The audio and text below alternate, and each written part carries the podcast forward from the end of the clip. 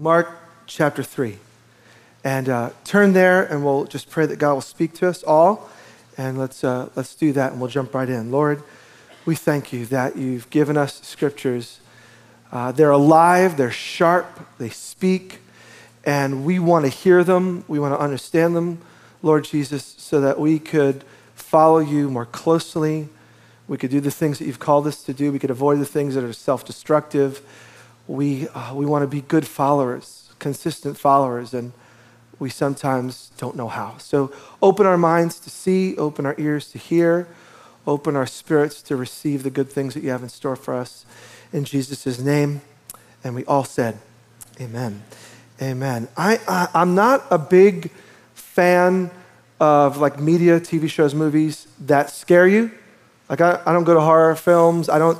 I don't see the incentive on paying for someone to freak me out.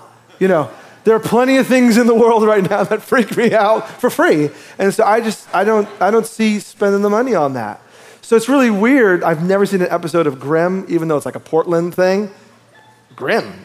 You know, that's enough for me to avoid it. Um, World War Z, I haven't seen it yet, although I am eager uh, to see Babelicious, who's in there.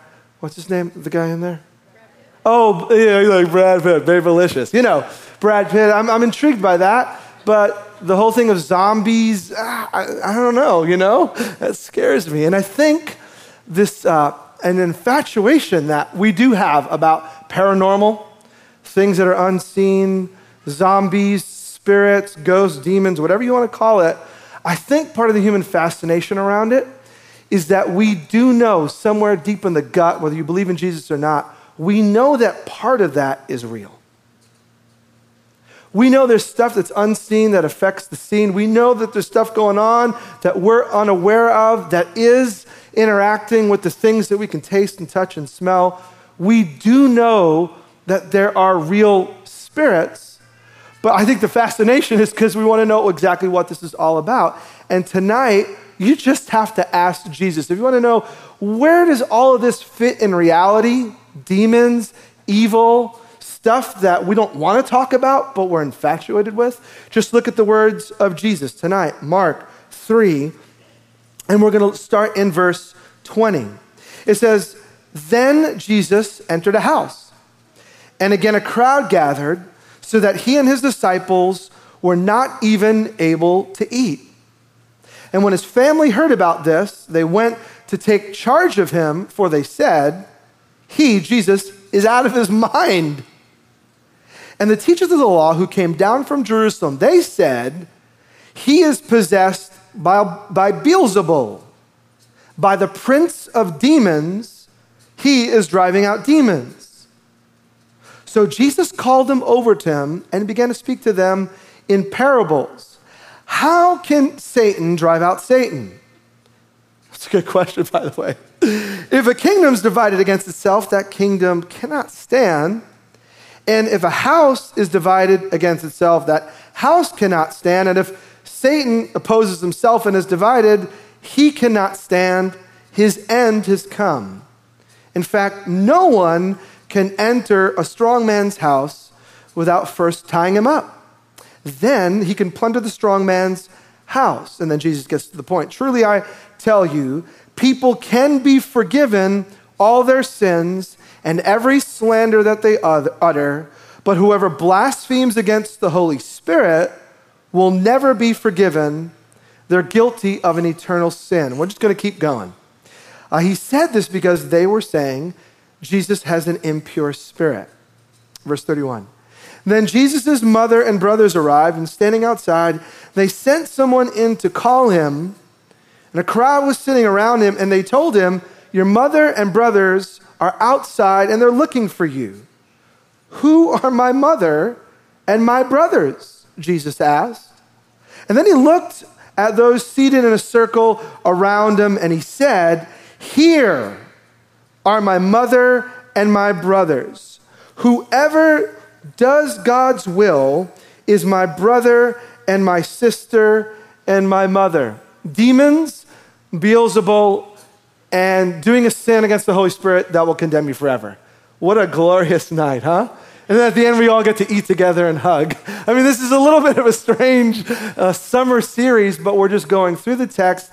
And tonight we see that Jesus is confronting people's opinions about him. Now, as we're going to get into it tonight, I just want us to see something and explain it because uh, what Mark is doing, he's going to start to do again and again and again. And this is the first occurrence of it. Verses 20 through 35 that we just looked at is what some scholars or, or teachers call a Markan sandwich. Uh, it's not a peanut butter and jelly, it's not mac and cheese, you know, uh, uh, grilled cheese, it's, but it's Mark's kind of sandwich. And what, is it, what does that mean? Uh, a sandwich has two slices of bread and something in the middle. And by that, if you look at verses 20 and 21, you're going to see the same exact setting. Jesus is in a house, there's crowds, and his family is trying to pull him away.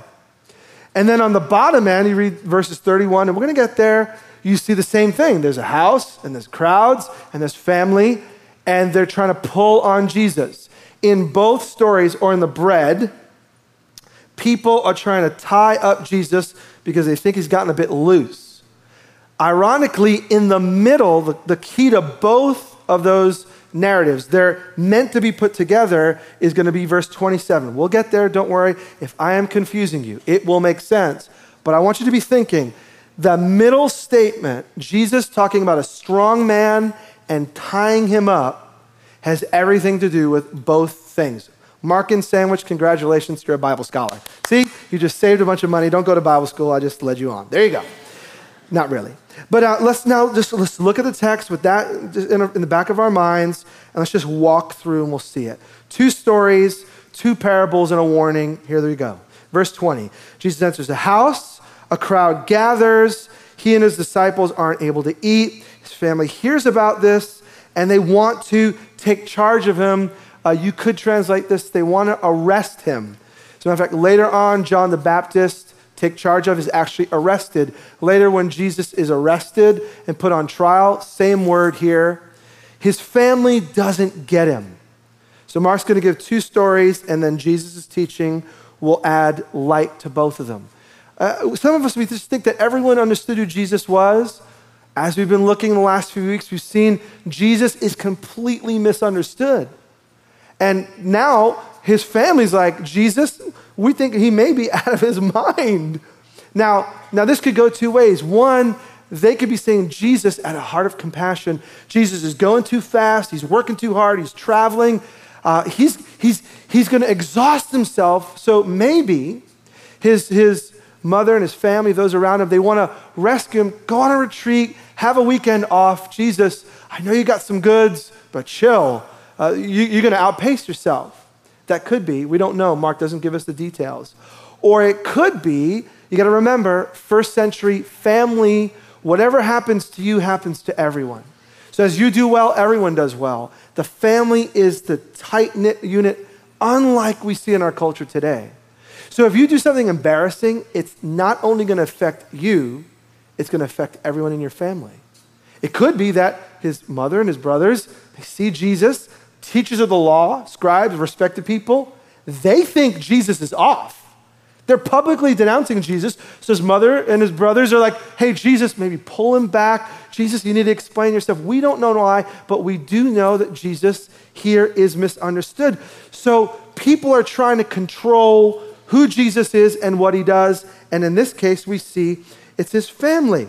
So the teachers, um, teachers of the law, verse 22, they've got another explanation. Family's like, we need to pull them away. But, but the teachers, the scholars, they've got another reason. Look at verse 22. They come down from Jerusalem. So, so the leaders from Jerusalem, the, the Mecca, the, the main city, the capital, he is possessed by Beelzebul. So, so his family's like, mm, they misunderstand you. But now the official record, now, as we've been noticing in chapters two and three, it's getting worse and worse and worse. Mark is drawing us along. He wants us to see that the cross is where Jesus is going to end up at the end of Mark's gospel, and he's going to be misunderstood throughout his entire life, and he's going to be misunderstood on the cross. That's why he writes a gospel to explain the message of Jesus because he's misunderstood. What are they accusing him uh, of? Of being possessed by Beelzebul. Now, what's Beelzebul? What, what's that all about? It's a compound word. One of the gods that is mentioned all throughout the Old Testament that's the arch enemy of the creator God Yahweh is Baal. Beelzebul is just a compound word uh, for Baal, first half, or Beel. And Zebul is either prince or household. And so, if you can throw the slide up there, um, it's either Beelzebul means Baal the prince or Baal's house or dynasty. What they are saying is if you want to look at an, an opposition to the God that the Jewish people worshiped, it would be Baal. They are saying Jesus is getting his orders from the prince, chief arch enemy of the God that they worship and love. And so they're, they're not saying Jesus needs to check his theology or read his Bible better. They are now saying Jesus is evil. So we need to get that. They are saying it in front of the whole crowd. And so Jesus is going to give, because this accusation, family misunderstands him, the teachers misunderstand him. He wants to set the record straight, but he does it through a couple of parables that are going to give us not only insight just for life, but insight into why Jesus comes in the first place. So let's just look at the two parables and look at the warning. Verse 23, we see the first parable. Um, Jesus called them over, begins to teach. He says, How can Satan drive out Satan? And so uh, Beelzebul, we may not know the name, but, but for the first time in the Old Testament, you don't see Beelzebul and Satan as synonymous, but Jesus just puts it together. He said, okay, you're calling me the chief enemy. How can Satan drive out Satan? It just doesn't make any sense. There are two ways that an army can be destroyed. If you want to talk about battle, uh, because they're saying Jesus is opposed to Yahweh. Jesus is the enemy because he's doing this wonder work, healings, miracles. He's doing it by the enemy's power. Avoid Jesus. He's like, okay, if there's a battle here between Satan, uh, a created enemy of God, and the creator of the universe, let's just play that game. How can Satan drive out Satan? Two ways you could destroy an army it could be destroyed from within. And, and Jesus says it. Verse 24 If a kingdom is divided against itself, the kingdom can't stand. How many of you have been following um, the, the news about his first name's escaping me for whatever, but Snowden, what's his first name? Is it Eric? Edward. Edward, Edward uh, Snowden, 30 years old, totally wrecked his life. Um, he's now caught up in no man's land, Russia. If you haven't followed the story, he was privy to our surveillance, nice way of saying spy, secrets and he decided to post them so the whole world would know uh, how the US government gets information around the world. And, and so, wouldn't it be weird if people were accusing Edward Snowden of saying, well, well, you're in collusion with President Obama because President Obama wants you to give away all of our secrets so he can live like a, he can look like a fool in front of the world. No, you'd have to say that what, what Edward Snowden is doing is trying to destroy the kingdom, so to speak, from within. If you go against your leader, you're going to destroy it. So Jesus is saying, this makes no sense. If I'm from Satan and I'm in collusion, why am I casting out demons? Why am I releasing people from the very power that Satan wants to put over people?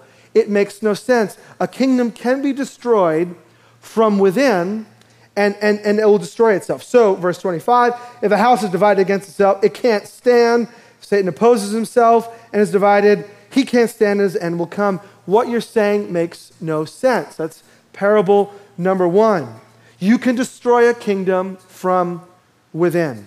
Satan goes against Satan, his kingdom will crush. We get that one. That one makes sense. Now, the second one's a little more subtle. Verse uh, 27, and this is the key to everything.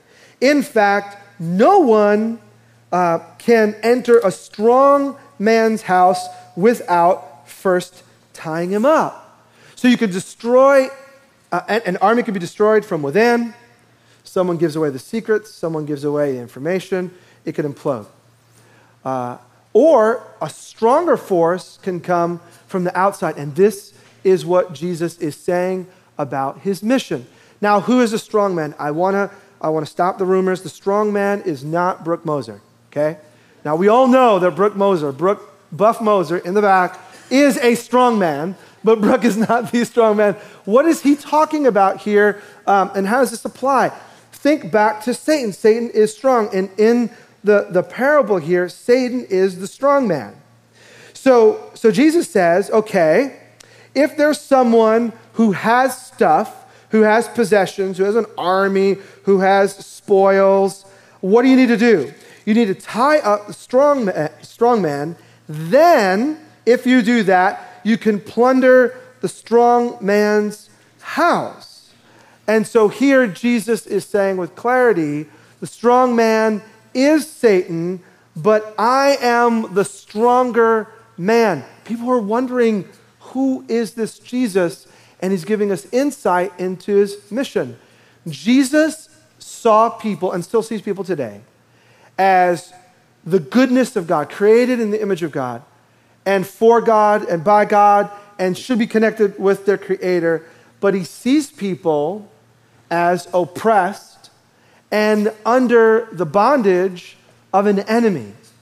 Jesus is saying, subtly through a parable, but they would have got this if they were listening and their hearts were open.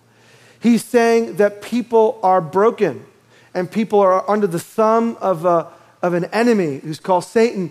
And in order to bring God's people free, what I need to do, Jesus is saying, is I need to tie up the strong man. And if I can tie up the one who's doing damage to God's people, then I'll be able to plunder his house. I'll be able to rescue God's good people, you and me who have been ensnared by sin. We did it, we got to own up to it, but it's left a wreck, and God wants to make us free. And Jesus is saying, I'm the stronger man, and I'm going to do it. Now, um, where does this fit in? In Isaiah 49, there is a prophecy, and this is what Jesus is alluding to. Again, those of us who were just not as familiar with the early part of the story, Jesus is fulfilling what Isaiah is alluding to. Can plunder, spoils, goods be taken from warriors or captives, be rescued from the fierce? But uh, this is what the Lord says. And I want you to see this. This is what the Lord, this is what Yahweh, this is what Creator God says, not just anybody. Yes, captives will be taken from warriors and plunder retrieved from the fierce. So there's going to be a battle. I, God, will contend with those who contend with you, and your children I will save. So there is this, this picture, this little hint that there is going to be battle, there is going to be a warrior, but God is going to come and rescue. I'll make your oppressors, this is beautiful, eat their own flesh. They will drink on their own blood. I don't know what that is, it doesn't sound good. As with wine. Then all mankind will know, here's the key I, the Lord, am your Savior. I'm your Redeemer, the mighty one of Jacob. Uh, here's what I want you to see Jesus is pitting himself in the place of the Lord Yahweh. Jesus just isn't some messenger with some good news. He's saying, I, the Lord, who here had promised when my people are being fiercely opposed and oppressed, I, the warrior, am going to come and I'm going to steal them back. I'm going to be redeemer. I'm going to be savior. And Jesus is saying, uh, in this little parable, uh, that is the key. His family didn't understand him, and neither did most people. But Jesus in the parable is saying, uh, I, the stronger one, have come. So those are the two parables. Uh, you can be destroyed from the inside, you can be destroyed from the outside, but Jesus is saying, I'm the stronger one, and I have come to make people free. Well, if that is the case, what's up with the warning? Because the warning comes right after it. Verse 28, let's take a look at it. Truly I tell you, this is right after Jesus saying, I'm going to set people free. People can be forgiven all their sins and every slander they utter, but whoever blasphemes against the Holy Spirit will never be forgiven. They're guilty of an eternal sin. And so Jesus switches and says, okay, there's something, God's coming to make people free, people are oppressed. I want to bring them out, but there is something that I am not going to release. So, so what is this whole what's the sin? What's the blaspheming the Holy Spirit?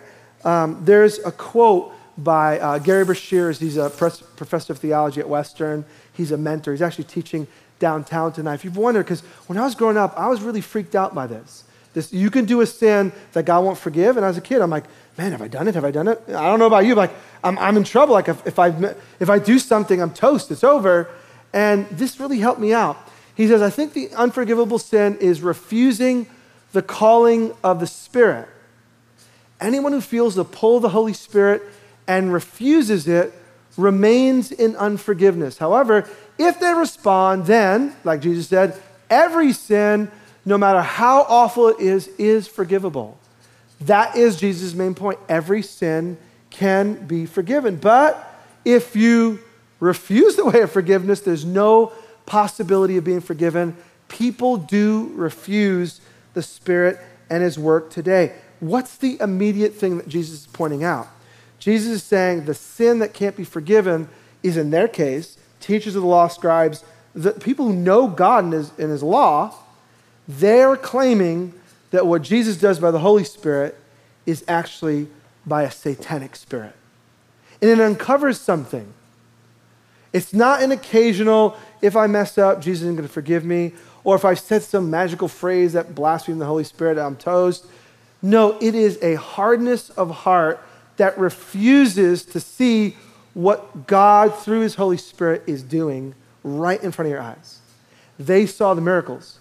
They saw God by His Spirit through the Son, the wonder of the Creator in front of their eyes. And rather than seeing God at work and saying, wow, look at how He sets people free, in their heart there was such a hardness that they didn't hear the words of Jesus who explained the good news and receive it with joy and repent.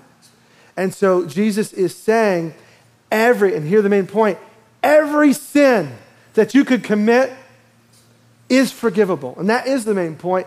But there is a place that people can find themselves in. And for them, the teachers of the law, Jesus is saying, He's not saying you've committed it and there's no hope. Jesus gives, and this is beautiful, a warning. He's actually warning them. He's like, I know where this hardness of heart is leading. And if you continue claiming that I am sent from Satan and you miss what God is doing before your eyes, uh, that will move on to eternity. There's something that Jesus will not forgive, and it is the person who says, I don't need forgiveness. And so, in the broader sense, that blaspheming the Holy Spirit, that total hardness of heart, the sin that God, God won't forgive, is the person who is so hard that they refuse what the Spirit wants to do in their heart. You just need to know this. The Holy Spirit is already at work in your life right now, whether you believe in Him or not. The Spirit of God is trying to get a hold of every human being and help you to see how great Jesus is and what, what He's done and wants to do in you. He wants you to know this good news, He wants you to live in this good news. And so the Spirit is already at work in every person on planet Earth. But if you resist and you resist and you resist and you resist, and for them, the evidence was calling Jesus not just a bad teacher or off, but of Satan it just exposed what was already in their soul. The good news is, uh, you, you may be asking, well, have I blasphemed the Holy Spirit? The person who would ask that kind of question, it already shows you probably haven't, because if you're wondering if you've offended God to the point of resisting the Spirit, it's probably showing that somewhere inside you really want to know what's right and what's good and what's of God. And so there is a warning. Yes, you can get so hard that that sin will not be forgiven and you'll die apart from Christ and you will live for eternity apart from Christ. But that's not God's plan because the bigger story is Jesus claims in front of all of these followers, he forgives every single sin. And so Jesus gives two parables and then he gives a warning. And then there's this weird connection, but maybe this will make sense now that we've heard what Jesus says about the tying of the strong man. Let's just let's just finish up uh, the text. Verse uh, 30. He was saying this to them because they were saying he's got an impure spirit. Now, Jesus shifts, and again, this is that second half. Then Jesus' mother and brothers arrived. Again, we see the same scene. Standing outside, they sent someone in to call him. And a crowd was sitting around him, and they told him, Your mother and your brothers, uh, they're outside and they're looking for you. And so here you see this weird scene. If we read it fast, we don't get it. Where is Jesus' family? On the inside of the house or the outside of the house?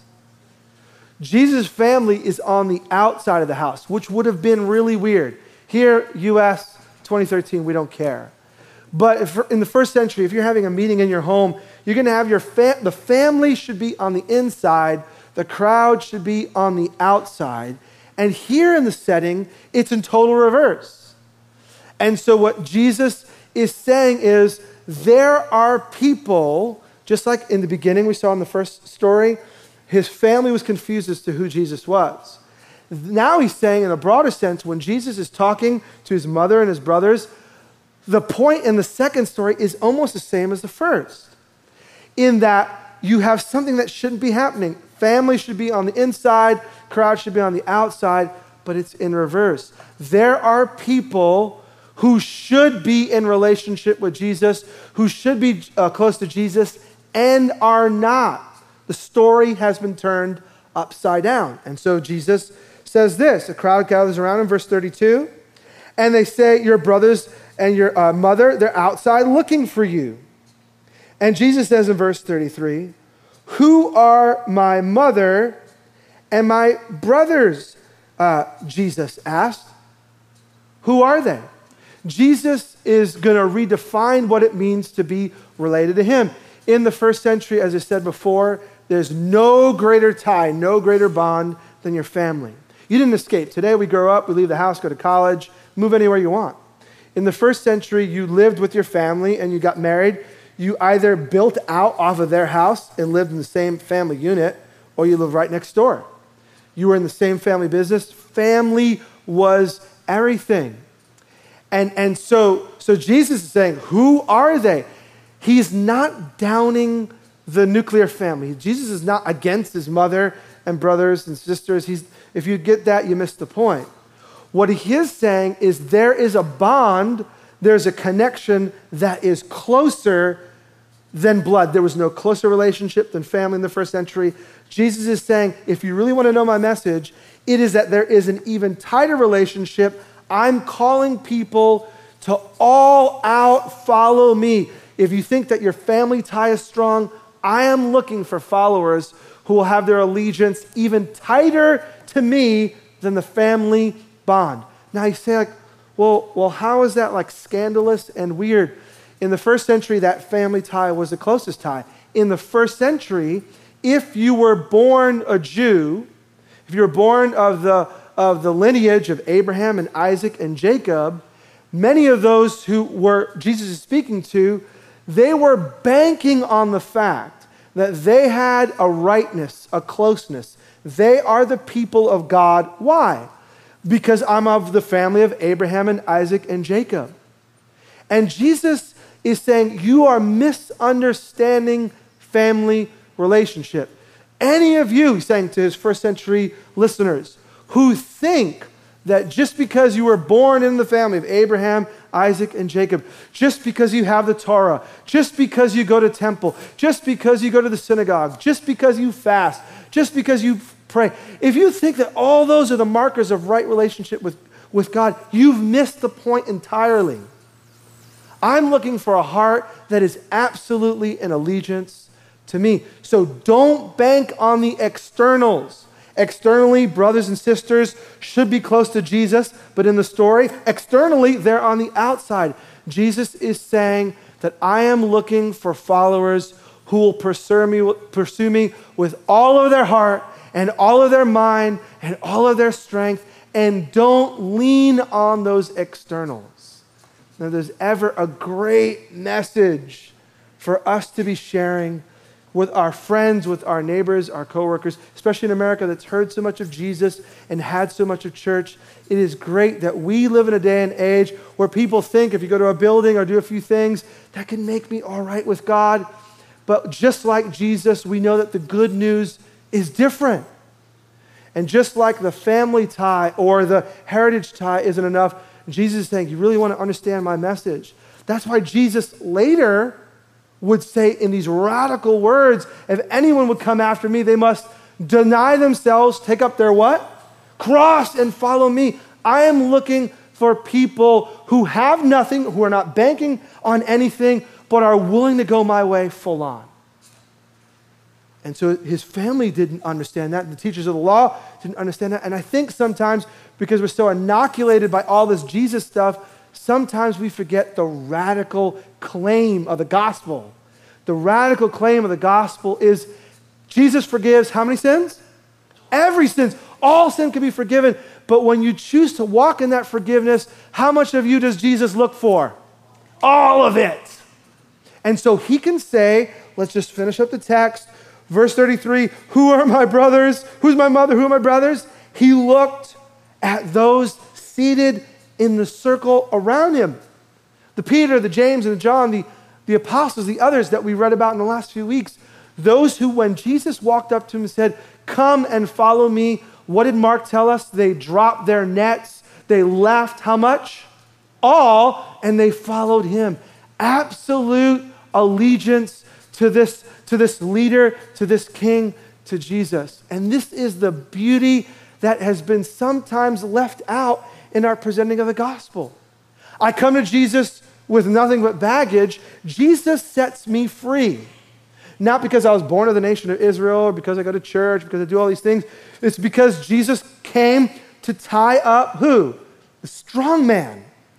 The mission of Jesus is to do the real work of defeating Satan and his lies that we have bought since the beginning. Adam and Eve listened to the serpent in Genesis 3, and they follow his way instead of God's way. And, and bondage, sin, brokenness, divorce, all sorts of havoc wreaks the human race. And Jesus comes not just to put a band aid, but to cure it once for all. And so Jesus alone ties up the strong man.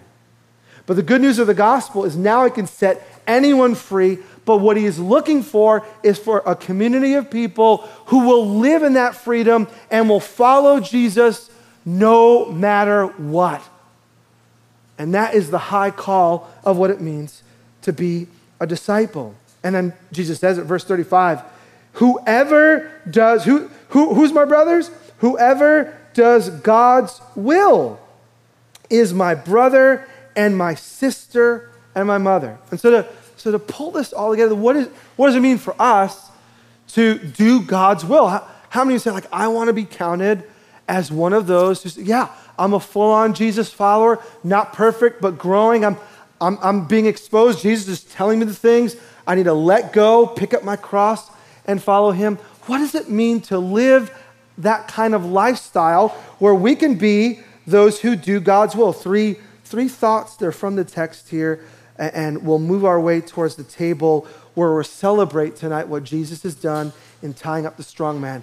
Thought number one, we, we're called, and what does it mean to do God's will? We're called to be partners with Jesus.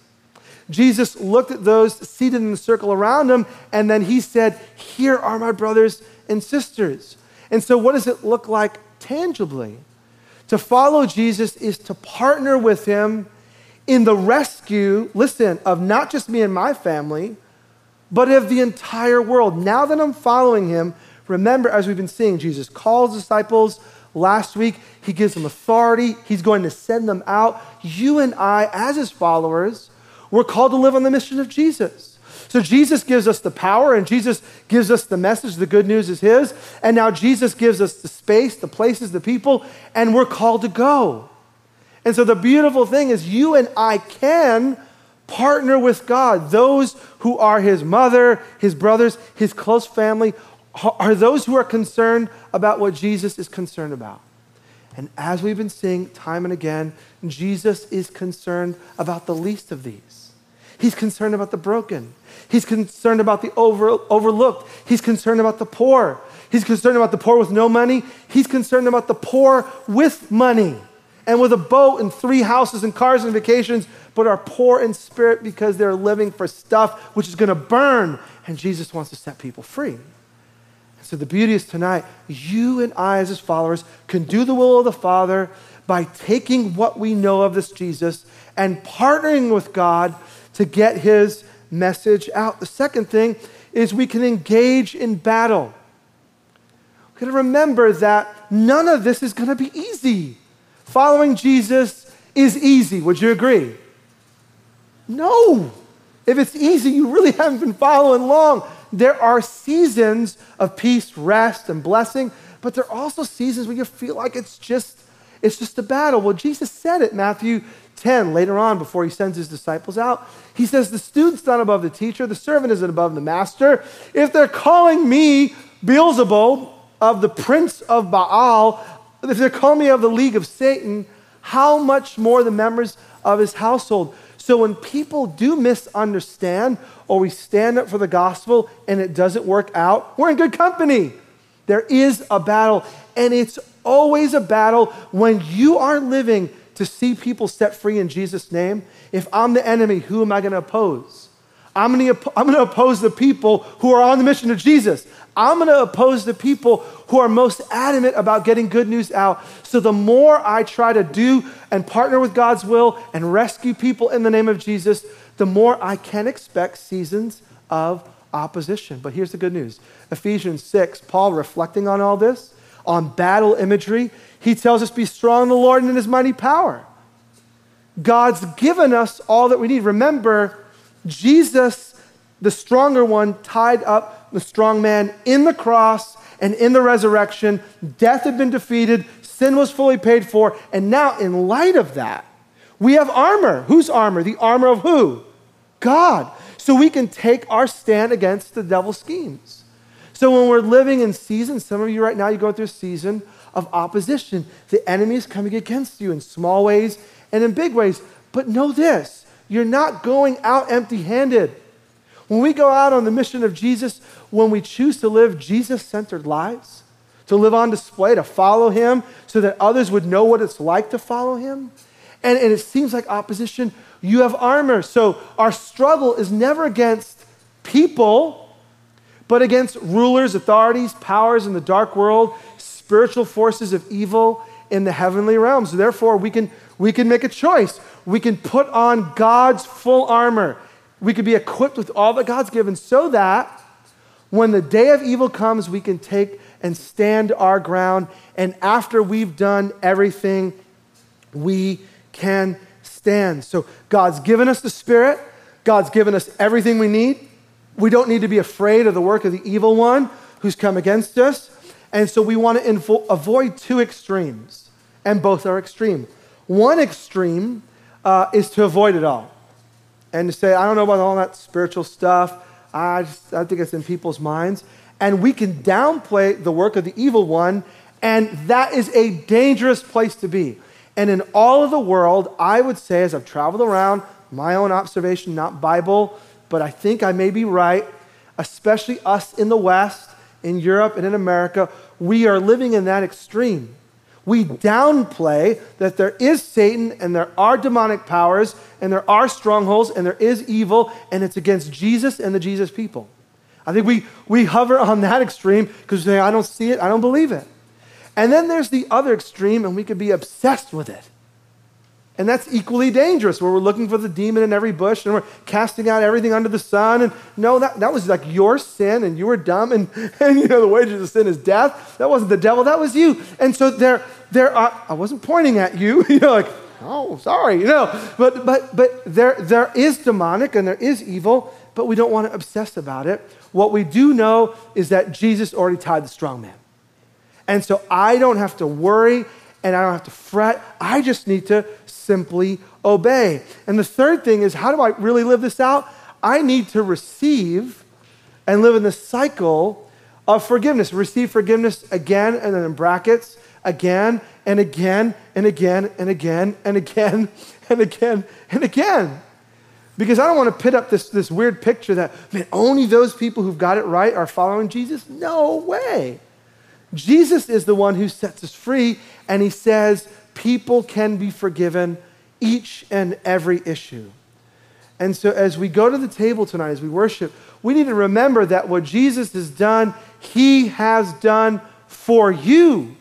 So, if you started on the trail six months ago following Jesus and find yourself you know, stammering and stumbling and having a tough go of it. You just need to know this He's not looking for perfect followers, He's looking for followers. And if you'll be honest with whatever issue you're dealing with, whether it's evil that's come against you, or just your own sin, or your own brokenness, or repetitive habits, whatever that is, Jesus forgives it all. And so I think one of the great lies that Satan tells us is that you've gone too far or you've waited too long. And so tonight, as we think about what Jesus has already done cross resurrection, victory is won. Anyone who wants to be free of sin can be. Anyone's invited tonight to be transformed by Jesus, but maybe tonight you feel like you've just gone too far. Jose, you don't understand. I did that again. And can I just tell you with grace and truth, what Jesus has done is enough again and again and again and again. So if you need grace tonight, there is grace for you. Now, if you need truth and to know that it's time to open up, and those who confess their sin, Jesus is faithful. He's faithful. He's faithful to those who confess their sin and he's just and he will forgive and clean of all wrongdoing. It, it may be that tonight's the time to say, you know what? I've been hiding it, but it, it's not too long. It's not too late. What Jesus has done, he's done for me. Tonight, I just want to receive rescue. I want to receive forgiveness. I'm here to remind you tonight that what Jesus has done is enough for you.